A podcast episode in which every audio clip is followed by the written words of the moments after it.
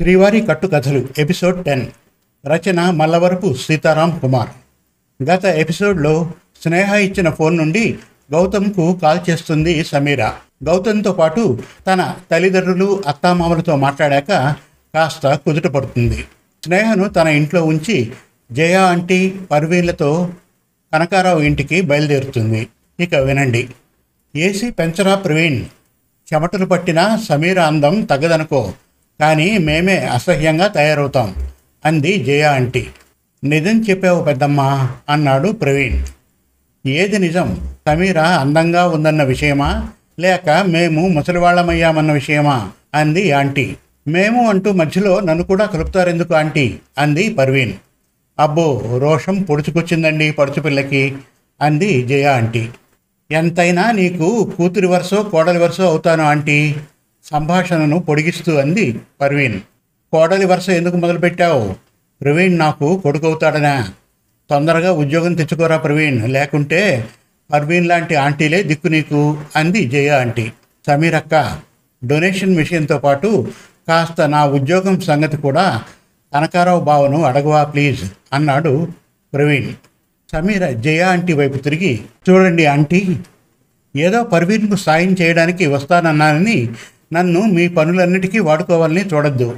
అంతేకాదు మీరు మాట్లాడే ధోరణి మీకు సరదాగా సరసంగా ఉందేమో కానీ నాకైతే ఎబ్బెట్టుగా ఉంది.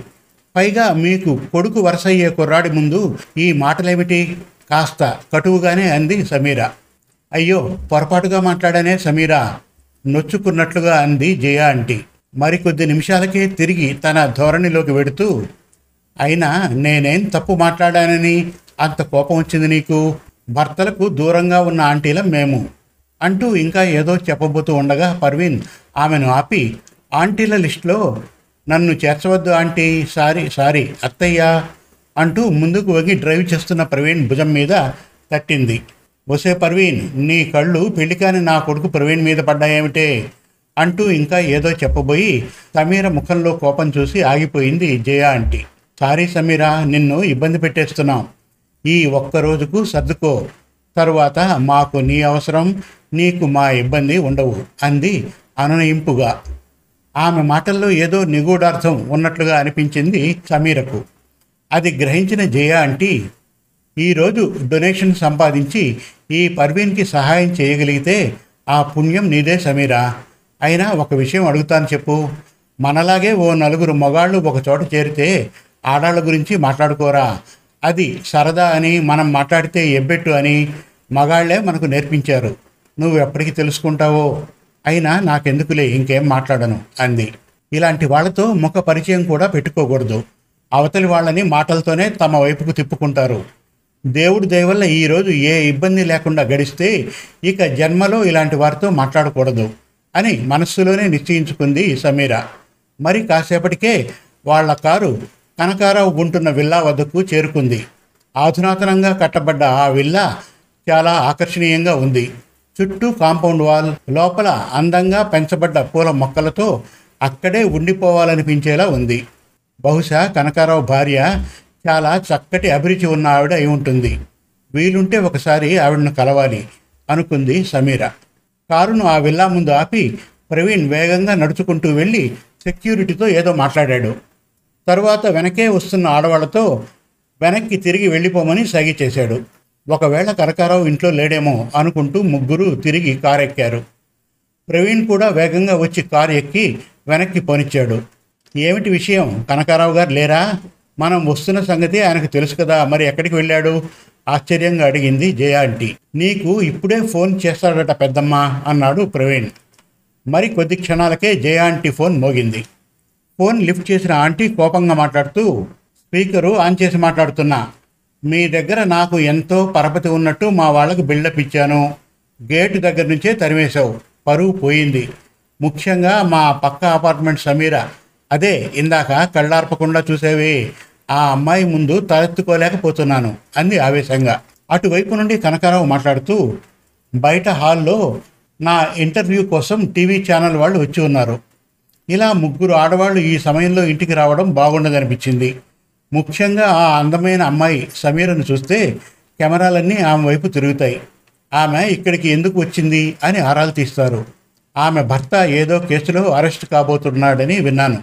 ఈ సమయంలో ఆమెను ఇక్కడ చూస్తే టీవీలలో స్క్రోలింగ్ ఖాయం. అందుకని ఇంటి వెనక వైపు నుండి వచ్చి మేడ మీద రిలాక్స్ కాండి. వాళ్ళను పంపించేసి నేను మీ దగ్గరికి వస్తాను. విషయాలన్నీ వివరంగా మాట్లాడుకుందాం. ఆ అమ్మాయి సమీర మన మాటలు వింటోంది కదా భయపడవద్దని చెప్పు. నాకు మినిస్టర్లు పెద్ద పెద్ద పోలీస్ ఆఫీసర్లు తెలుసు. సులభంగా ఆ అమ్మాయి భర్తని ఆ కేసులోంచి బయటపడేస్తాను. బదులుగా ఏమిస్తుందో ఆ అమ్మాయి ఇష్టం అన్నట్టు చెప్పడం మర్చాను. మా ఆవిడ ఇంట్లో లేదు పుట్టింటికి వెళ్ళింది. రేపు ఉదయానికి కానీ రాదు. ఈ విషయం ఎందుకు చెబుతున్నా అనుకుంటున్నావా? నీతో వచ్చిన వాళ్ళకి పలహారాలు ఏవైనా అరేంజ్ చెయ్యి మా పని వాళ్ళందరూ నీకు తెలుసు కదా అందుకని చెప్పాను అంటూ చెప్పడం ముగించాడు. సమీర గుండె వేగంగా కొట్టుకుంటుంది. తను పూర్తిగా ట్రాప్లో ఇరుక్కుంది. కనకారావు ఇంటి ముందున్న సీసీ కెమెరాల్లో తను గేట్ దగ్గర నుండి తిరిగి వెళ్ళినట్టు రికార్డ్ అవుతుంది. వెనుక వైపు నుండి జరిగే రాకపోకలు ఎవరికీ తెలియవు. ఇప్పుడు ఏం చేయాలి? ఆలోచిస్తూ ఉండగానే కారు పక్క సందు దగ్గర ఆగింది. ఈ సందులో కారు పట్టదు.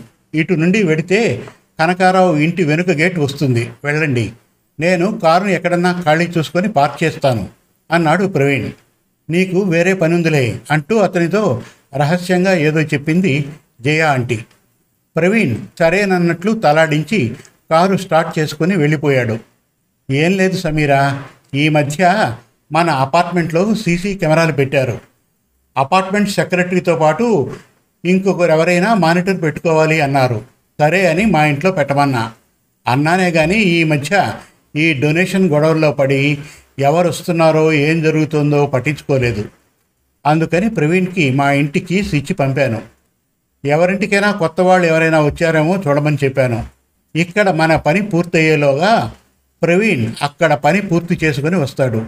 వాడు వయసులో చిన్నవాడే కానీ ఏ పని చేయడానికైనా వెనకాడ్డు అని చెప్పింది జయ ఆంటీ.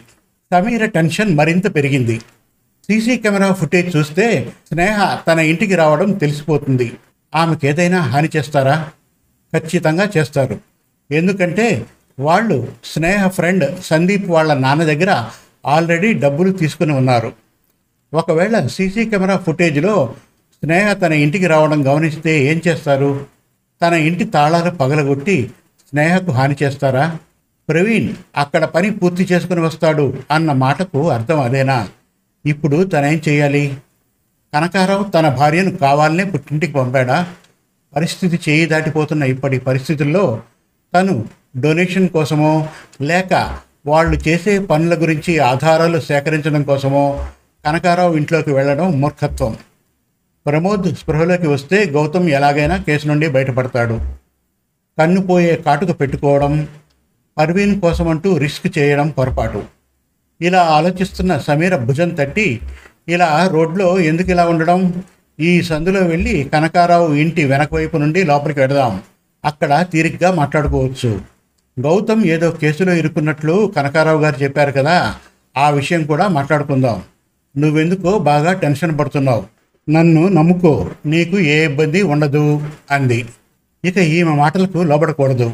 ఆమెతో గొడవైనా సరే తను ఇక్కడి నుంచి వెళ్ళిపోవాలి అని సమీర అనుకుంటూ ఉండగా ఒక వ్యక్తి వేగంగా బండి నడుపుకుంటూ వచ్చి వీళ్ళకు అడ్డంగా బైక్ ఆపాడు.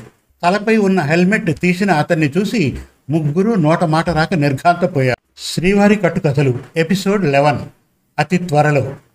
మరిన్ని మంచి తెలుగు కథల కోసం సీరియళ్ళ కోసం మన Telugu Kathalu dot com visit చేయండి. Thank you.